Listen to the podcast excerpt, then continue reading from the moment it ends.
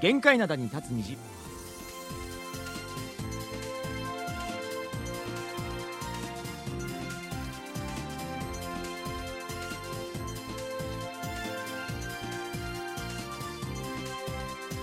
リスナーの皆さん、あにわせよ。木曜日の限界灘に立つ虹、金日のイジンヒョンです。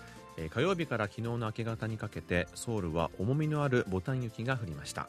アニャセヨジェリー武田博光です年末あたりからたびたび雪は降ってるんですがすぐ溶けてしまうので綺麗な雪景色は見られなくて少し残念です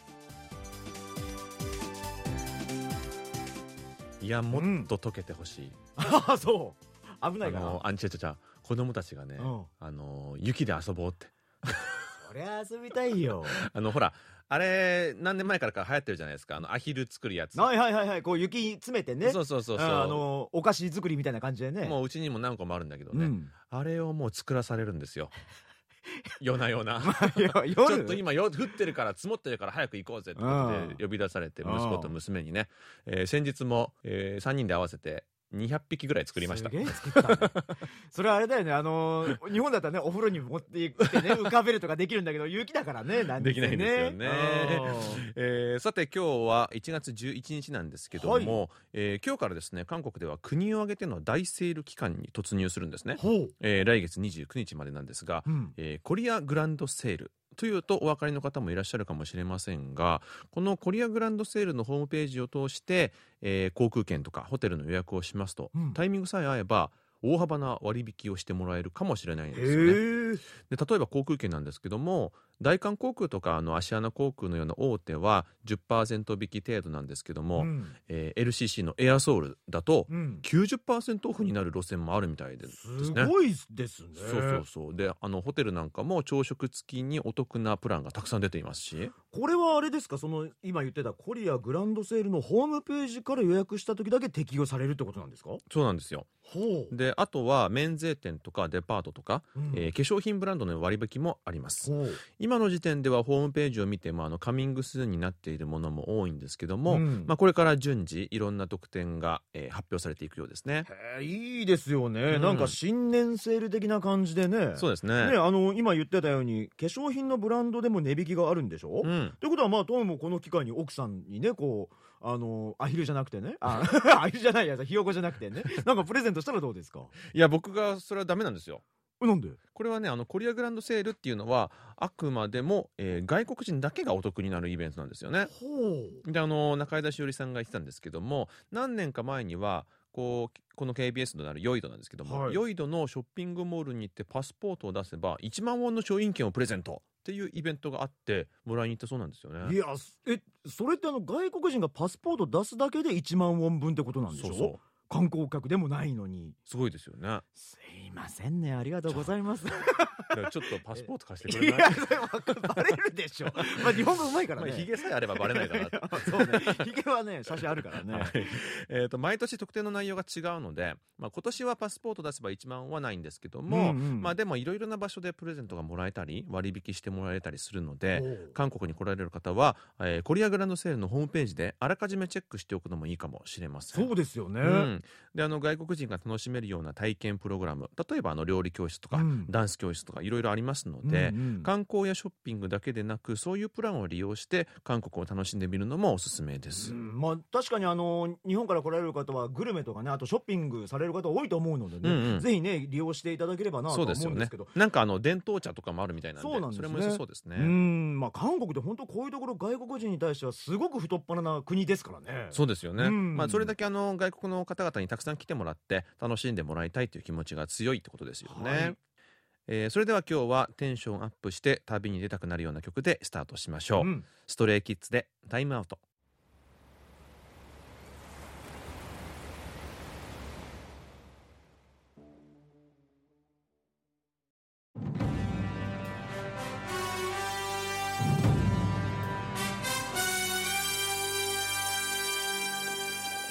あなたならどっち？勝手に判定しやがれ。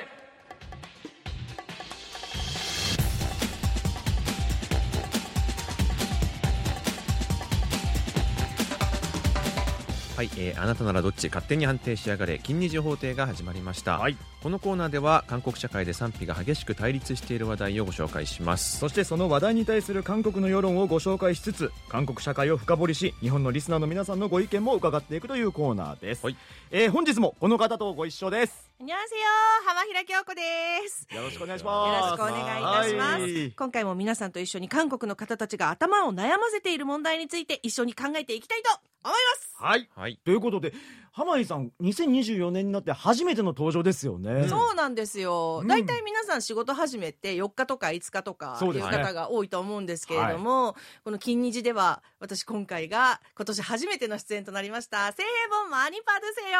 明けましておめでとうございます。どうですか？年末年始どのようにお過ごしになってたんですか？あのね今は元気ですよ。はいでもすごい寝不足でなんでかっていうと旦那さんがね急にもう今って感じなんですけど、うん。ドラマのイテウォンクラスにはまりまして。あなんかインスタに書いてありましたね。そうそうそう。今？そうほんま今ってもう何回も言いたいぐらいなんですけど。えハマったっては、ま、見たことなかったんですか？見たことなくていやこれ名作だから見てないのどうかと思うよみたいなこと言って、もう半信半疑でええー、みたいな感じで見始めたらめっちゃ面白いやんってなって、うん。もう夜な夜な何話も見るんですよ。でそれに付き合ってたら 寝不足になっちゃって。ただねあの私は、まあ、コロナ禍でバリバリのコロナ禍に見たんですけれども、家でもうずっと閉じこもって1日10時間ぐらいのペースで見てたんですけど、ああなんかあの時と数年ですけど状況がすごい変わったなと思って。うん。あの時見て感じたことと今イテウォンクラス見て感じることがやっぱりちょっと違うなっていうことに気づいて。あなるほど。うん、だからなんか旦那さんに今って思いましたけれどもちょっと感謝してるというかねこういう思いを感じさせてくれたっていうのに感謝してます。なるほど。今年も夫婦円 旦那さんにあの僕らあの磯さんに会ったことあるってお伝えください。満ああ羨ましがりますよ絶対に。ちなみになんですけども浜井さん今年の目標はズバリ。今年の目標は、はい。あの去年末のアナウンでもちょっとお話ししたかなと思うんですけれども、はい。演技学院に通い始めて、まああの2年目になりますので、すごいっすよね。え、3年目か？え ?2 年目？あ どっちでもいいわ。なかなかまあ私もこういう状況ですので上達がね、他のあのクラスの、うんクラスメートの皆さんと比べて遅いわけですよ。はい。もう台本を覚えるのだけで必死っていう韓国語を理解するのだけで必死っていう感じで、まあ、すごく遅いんですけれども今年こそは何か一つでもオーディションを受けたいなと思ってます。あの受かる落ちるは関係なくね、はい。なんかチャレンジする場を与えてほしい。オーディションだったらすぐ来ますよ。いやーまだ一回も来たことない。えでもそのハゴンから、うん。演技ハゴンからはなそういう話はないんですか？ないですやっぱりまあ何人って決まってる枠が結構あるんですよね。一つの学院から何人なるほど。ってなるとやっぱり受かる確率の高い人を出すじゃないですか。確かにね、うん、そうするとやっぱり韓国の方っていう風になっちゃうんですうん。よっぽどね日本語を使う役とかですけども目標は武田博光さんです。俺かい。よろしくお願いいたします、はい。ありがとうございます。ますでは早速金日法廷の改定です。今月の案件は何でしょうか？はい。今月の案件はジェンダー対立です。ジェンダーね。うん。韓国では2010年代の半ばから男性が女性に対してあるいは女性が男性に対して嫌悪感を抱くというジェンダー対立が社会問題となっているんですね。うん。さあそれではどういった問題なのか見てみましょうか。金二次劇場スタートです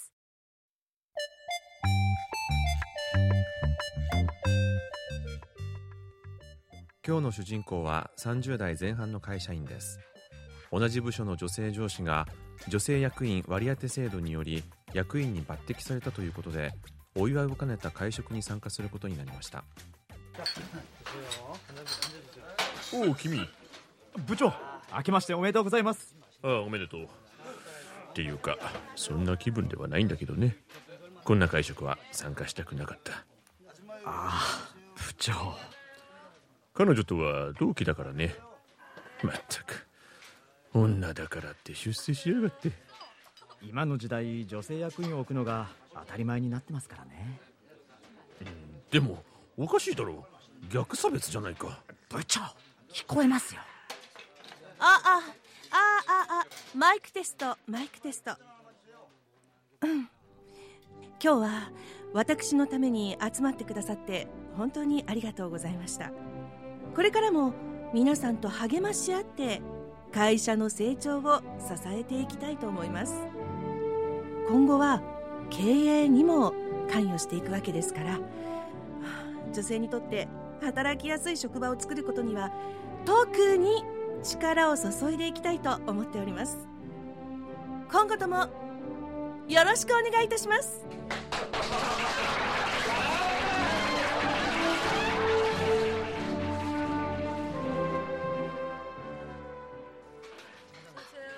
今日は来てくれてありがとね。まあ同期だしね。おめでとう。あもうタメ口はダメか。本部長昇進おめでとうございます。それより髪の毛ベリーショートにしたんだね。よく似合ってるよ。ただねなんかますますフェミニストっぽくないか？フェミニストって外見で人を判断するのよくないわよ。でしょ？え？部長今の時期そんな発言は危ないですよ。ベリーショートとってもよく似合ってますよ。いつものパンツスーツでビシッと決めてらっしゃって本当かっこいいですよ。うちの同期よりあなたの方が話せるわね。ありがとう。今日は私のおごりだからたくさん飲んでってね。はいありがとうございます。まったく可愛げないよなそれにしてもなんだよお前調子いいやつじゃない。しょうがないじゃないですか。ベリーショートにしたら完全に男みたいですね。ますます気が強そうに見えます。なんて言えないじゃないですか。まあそうだろうな。彼女にとって君はいい部下だよ。そんなこんなで過ぎていったお祝い会。そしてある日こんなことがありました。本部長失礼します。来週取引先を接待するんでサインをいただきたいんですけど接待？今の時代そんなの必要ですか？来年もうちと契約してもらいたいってこともありますしどうしても説得できない部分がありますから和んだ雰囲気で話を持ち出してみようかと思いまして。まあこの業界の常識ですから、ね、これからはそんな雰囲気を変えていかないと時代に乗り遅れますよ。お酒の入らない状態で交渉してちゃんと成果を上げてきてくださいああははい。さあなんだよ。部長何かあったんですか？取引先を接待するのダメだって言われちゃったよ。接待じゃなくて交渉で仕事を取れってさ。でもないつも成功法だけが通るわけじゃないと思うんだよな。まったく柔軟性がないというか。そうですか。はあ彼女。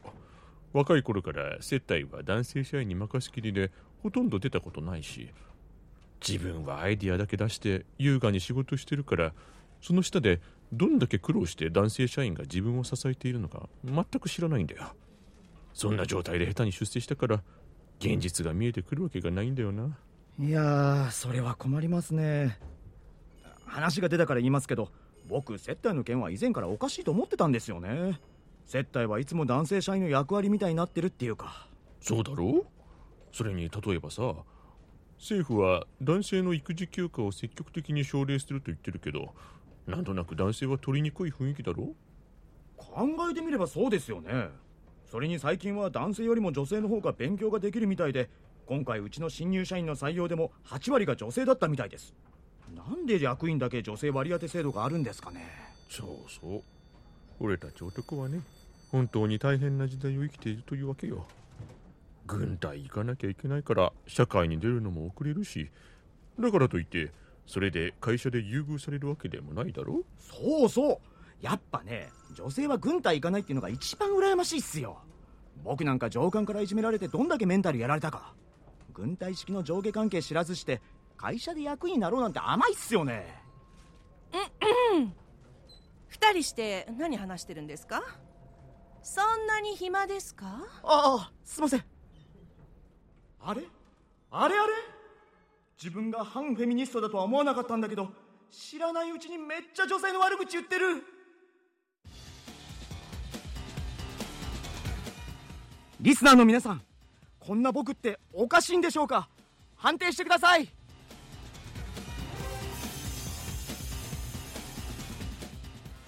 はい。今日はジェンダー対立についてでした。はい。ねえ。韓国だと男性嫌悪とか女性嫌悪とかいう言葉を使ったりするんですよね。そうですね私が日本にいた時も、まあ、世界的にジェンダー対立が社会問題化しているっていう報道は見ていたんですけれども、うん。特に韓国ではその傾向が強いような気がしていました。確かに。うん。でもまさかこれほどまでだとは。ただこの問題このここでいつか来るだろうなとは思ってましたよ。まあそれぐらい、ね、それぐらい にそうなんですよ。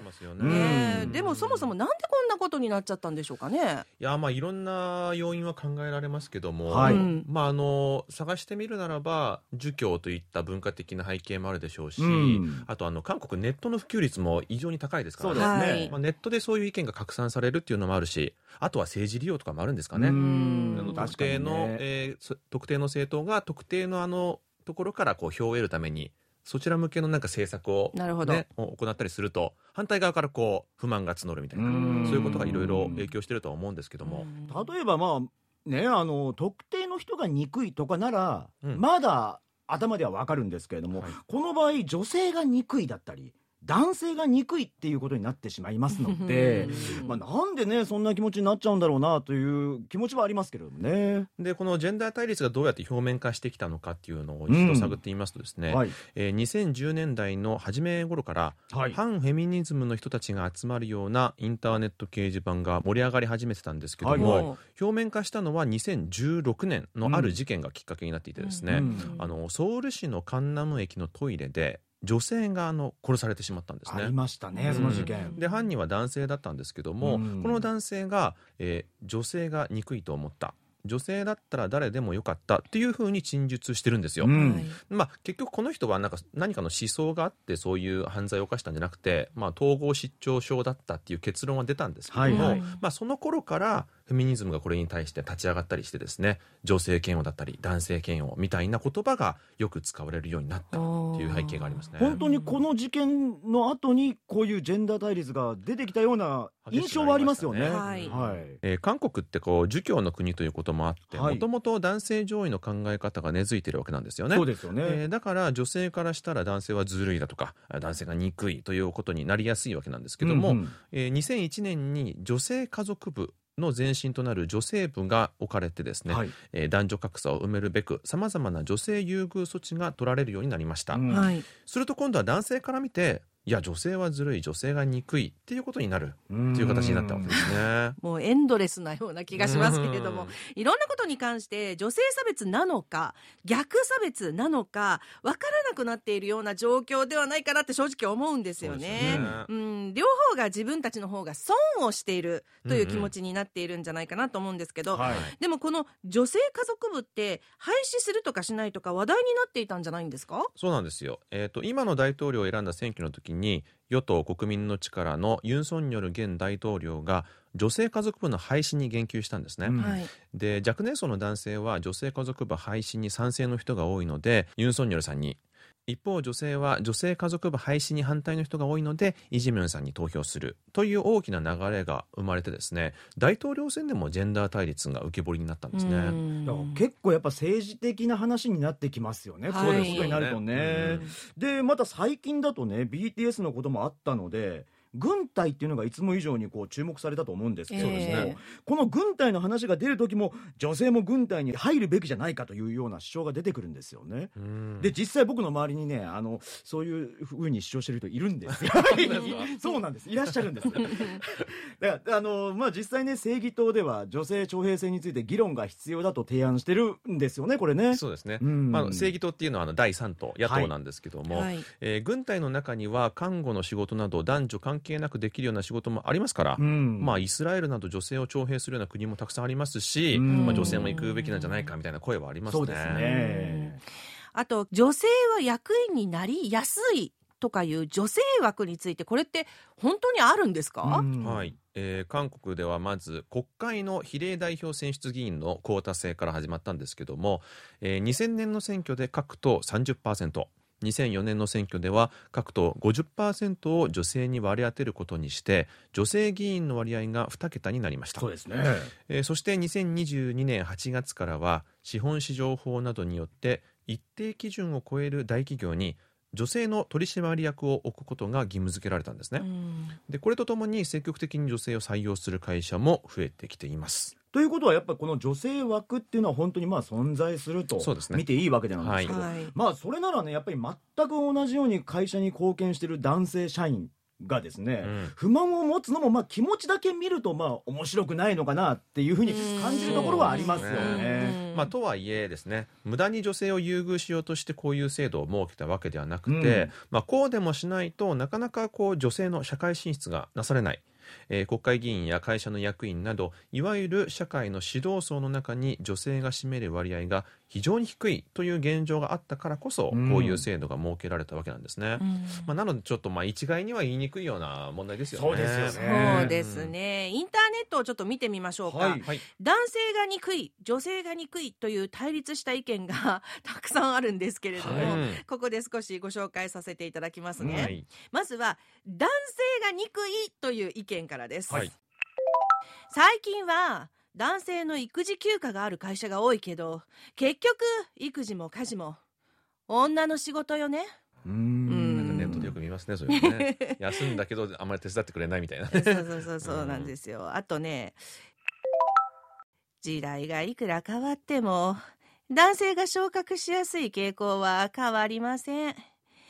女性は結婚して子育てすると仕事から遠ざかってしまうので、ううんん昔ありましたね。なんかあの、ね日本でも就職採用試験でね、結婚するつもりありますかっていう質問をした企業が昔あったとかないとか、そういうのがありましたけれどもうん。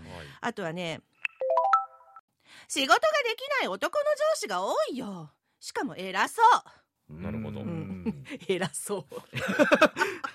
あとはね、女は優遇されているっていう幻想にとらわれている。あ、なるほどね。なるほど。まあ最近のそういう批判は幻想だと。うんうんううん。んあと反対に女性が憎いという意見ももちろんあります。はい。大学進学率なんて女子の方が高いぐらいなんだから、あえて女性を優遇する必要はなし。うん。確かにそこの話前もありましたよね。ね。大学進学率の話ですよね。そうですね、うん。あとは最近は女性が優遇される時代になってしまって女性はいつも権利ばかり主張する気がする。うんなるほど。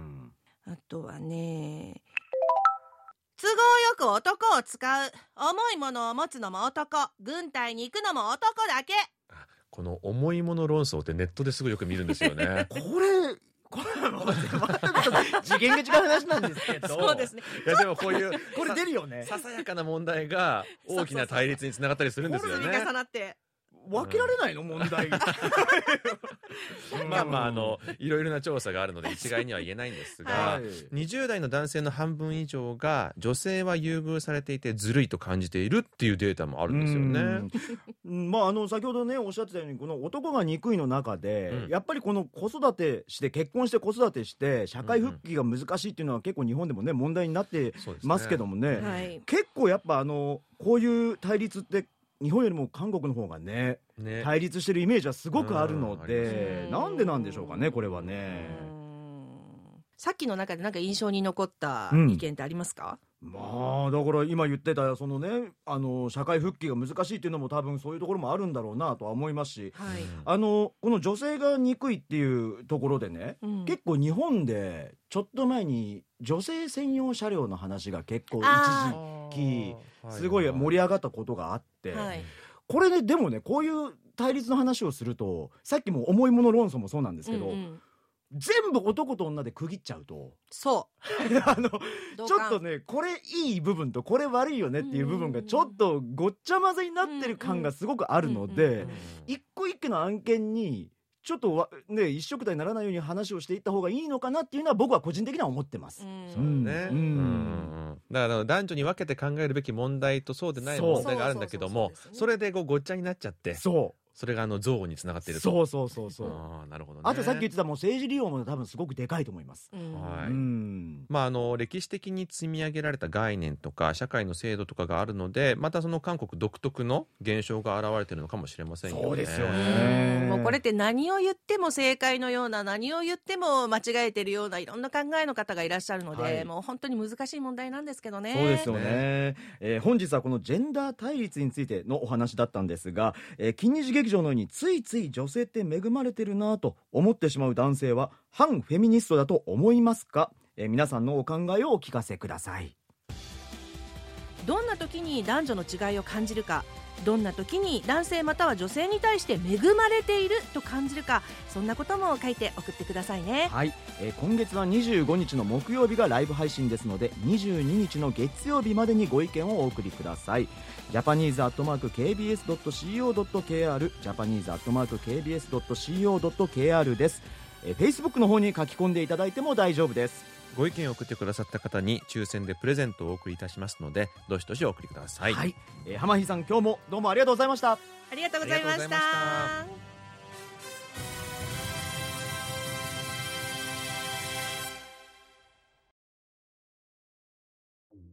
うご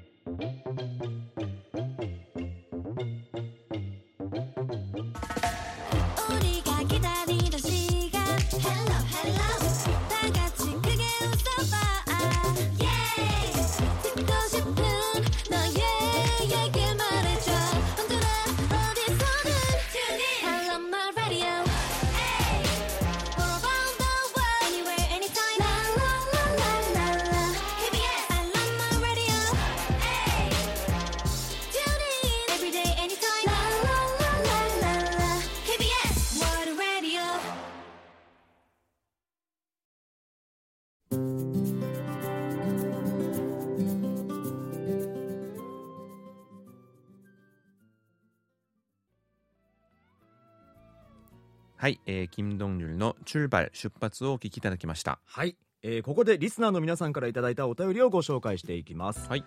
えー後藤信弘さんからいただきました。武田さんジンヒョンさん成川さんこんにちは。こんにちは。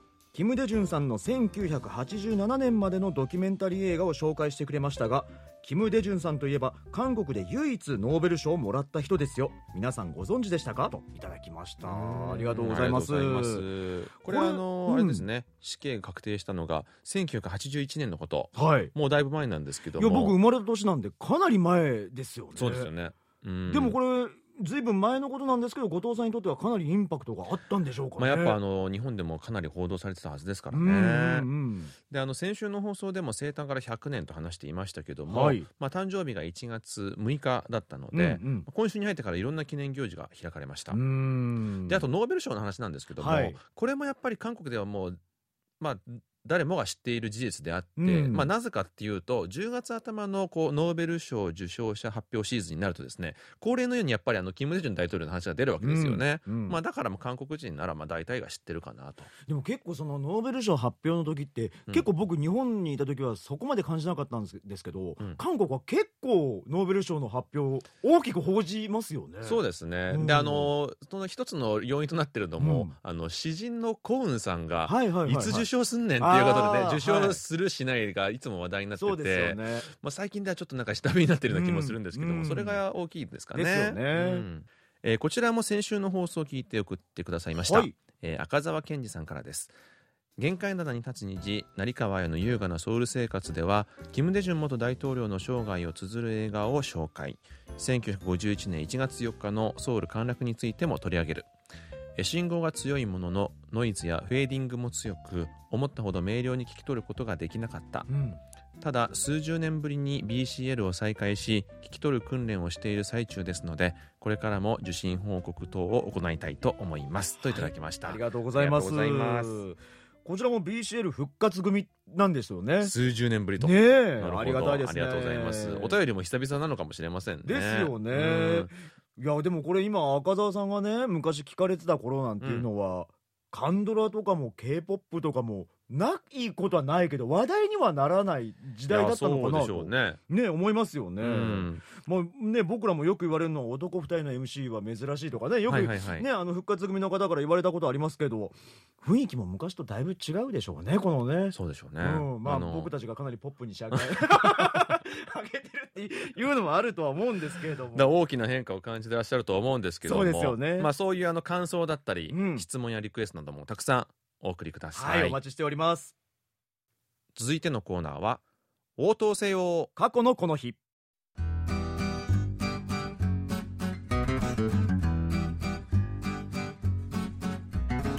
このコーナーは過去の今日に韓国でどんなことがあったのかをご紹介します。それでは早速過去の1月11日にタイムスリップしてみましょ今から41年前のことです1983年1月11日当時の日本の首相中曽根康弘氏が韓国を訪れました。日本の首相が公式に韓国を訪問するというのはこれが初めてでした。しかも中曽根氏が首相になったのは前の年の11月。アメリカよりも先に韓国へ来たという点でも当時多くの人を驚かせました。今では中曽根氏というとアメリカのレーガン氏との蜜月関係が有名ですが実は韓国のチョン・ドゥファン氏とも良好な関係を築いていたのです。この時の訪韓で中曽根氏は日本があれだけのことをしたのだから一度は謝らなければならないと発言しさらにその後韓国に40億ドルの支援をしたり韓国からの留学生を迎えたりと韓国との関係改善を大きく進めていきました。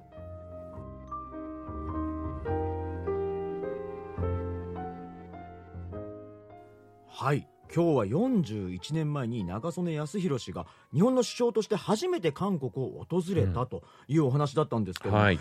これはまあ正式な外交関係のスタートってことになりますよね。そうですよね。うん。えーこの後からですね日本の政治家の訪韓ラッシュが起きたということですし、えー翌年にはチョン・ドゥファン氏が韓国の大統領として初めて日本を訪れています、えーあと中曽根氏の訪韓といえば晩餐会の時にはい。韓国語でスピーチしたとか、おー晩餐の二次会の時に「黄色いシャツ」という曲を韓国語で歌ったとかいうエピソードも有名です。なんていうか、まあ、かなりのサービスというかアピールというか前向きなのがすごく前面に出てますよね。うんなんかそこまで準備してきた日本の首相ってそんないないというか唯一なんじゃないですか。ですよね。うん、でしかもこれあの一夜漬けというわけではないみたいで首相になる前から日本語が上手な韓国人はたくさんいるのに韓国語がわかる日本人はほとんどいないということに疑問を持っていたらしく、うんえー韓国へ来る1年くらい前から少しずつ勉強していたそうなんですよね。これでもう40年前の話でしょ、うん今もこれでしょ？だって日本語がわかる上手な韓国人はたくさんいるのにうん。韓国語がわかる日本語はまあ昔に比べたら増えたかもしれないですけど、はいはい。だにやっぱり韓国の方の方が日本語お上手な方多いですからね。そうですよね。であとこういうエピソードとてもいいですね、うん。なんか他にはいないのかな？初めて聞いたかもしれません。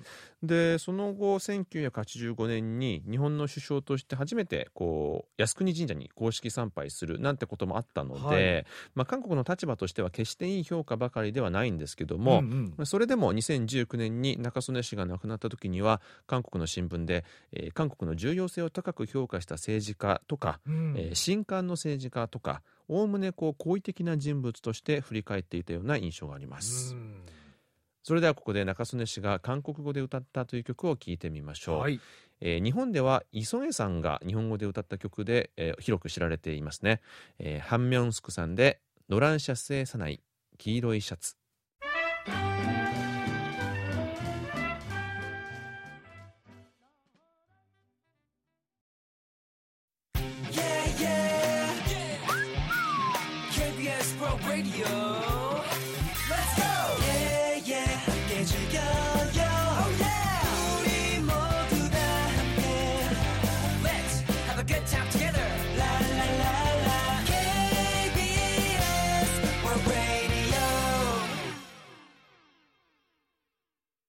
えーここでまたお便りをご紹介します、はい。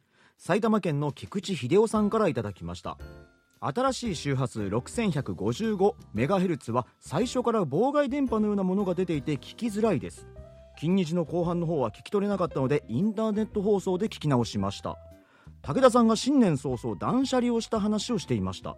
私も現在断捨離真っ最中ですがなかなか進みません。あと3年リタイアするまでに身軽になりたい。といただきました。ありがとうございます。なるほど。後半が聞き取れなかったということで。これ先ほどもなんかお便りの中で聞き取ることができなかったというお話があったんですけど、この日に限ってのことだったのかちょっとねあの参考にもさせていただきたいので他のリスナーさんももしありましたら受信報告でねあの教えていただければと思います、はい、でもね、はいあの気になってネットで聞いてくださったということでありがたいありがたいすですよね。昔はできなかったことですよね。そうですよね。だからその時はきっと気になったでしょうねねえななんて言ってんだ。ザザーって聞き取れないって。ずっと格闘されてるかもしれないですけども。ねえ。でねあと僕の言ってたその断捨離のことにも言及してくださって。なるほど、ねなかなか進まないということなんですけども、うん。何かあのノウハウを教えていただけると、基本的にはうん、使ってないっていうのがもうまあ第一条件なんですよ。捨てるね。基準っていうのは、でもほら使ってないって言ってももともとこう使うこの周期がみ、はい。あの長いものだってあるじゃなあいですか。りますねそういうものはどう考えればいいんですかね？それは置いときます。ただただですよ。僕やり始めると本当にポンポンポンポン捨ててしまうんです。でこれ結構気持ちの問題でちょっとスピリチュアルな話にはなっちゃうかもしれないですけど、うん。なんかこれを捨てて綺麗にしたらいい運気が入ってくるかもと思っちゃうとどね。なんか結構気軽にポンポン捨てれちゃうので、まあそれ以前に物を買うなということにはなるんですけれどもうん。もし捨てれ捨て捨てたいのに捨てれないっていうのであればそういう気持ちでちょっとやってもらうのも一つの手かもしれません、うん。僕前になんかこのお掃除の専門家はい。の方が話してたのを見て、へーって思ったんですけども、あの物をこう持ってねときめきを感じられないものは捨ててもいいみたいなことを言ってたんですよ。これもスピリチュアルだ。あでもうん。あそういう基準で判断できるんだなと思って確かにね。でうちの義理の母がね、うん。物をすんごいしてなくてあ毎回こうチョンジ行くたびにあのうちの奥さんがガミガミ言ってるんですーけどもでそのときめきを感じないものはもう捨てなさいと、うん。もう全部ときめき感じるそうなんですよね。おっと。それは。それはどうしたらいいのか手と。強いですよ。えーぜひうんあの皆さんも参考にしていただけるといいと思います、はいえー続いてはいつも手書きのトムとジェリーを送ってくださる、えー神奈川県の加藤幸子さんから、えー天使の絵を描いた、えー年賀状をいただきました、ね。えー新年明けましておめでとうございます。皆様のご健康とご多幸をお祈りします、えー日本の大学で勉強しているという韓国人男性がお店に来られました。えーその時店の中に飾ってあるヨン様の絵を写真に撮っていかれました、日本で一番有名なか韓国人ですねと言われて嬉しくなりましたとありがとうごございます。す、ね、はがきの方も見させていただいたんですけど天使がね書いてあって、うん。その後ろにあの海があったんですよね、はいはいはい。だからもしかしたらねあの加藤さん神奈川県なんで神奈川県のね海をね描きになったのかな。そうかもしれませんね。ねもしかしたらお店からう海が見えるとあかそうかもしれないですよね。うん。いつもありがとうごございます。ざいます。あの日本で一番有名な韓国人とありましたけども、うん。今でもヨン様なんですかね。間違いこれちょっといやでも間違いなく一番有名ではありますよ。そっかな、うん。でも今の若い子もしかしたらあんま知らないとかも確かにあるかもしれないから。若い子は知らないとは思う。今だったら BTS とかなんですかねいやーどうだろう BTS まあ k p o p にはなりますよね。まあ年配の方はまたま BTS が分かんないかもしれないかそうらね。だからその上になっちゃうと東方神起になっちゃうので あーなるほど そうそうそうそう。ね。でも間違いなく今、まあ、日本でも有名な韓国人でやっぱりその韓流っていう言葉がはい。作られたきっかけになった人ですからね、うんうんうん。すごい功績だとは思いますけどもね。ね。うん。えー加藤さんあの今年もまたねね。トムとジェリーの絵はがきよろしくお願いしはい、ます、今年一年またね健やかにお過ごしいいただければなと思います、はい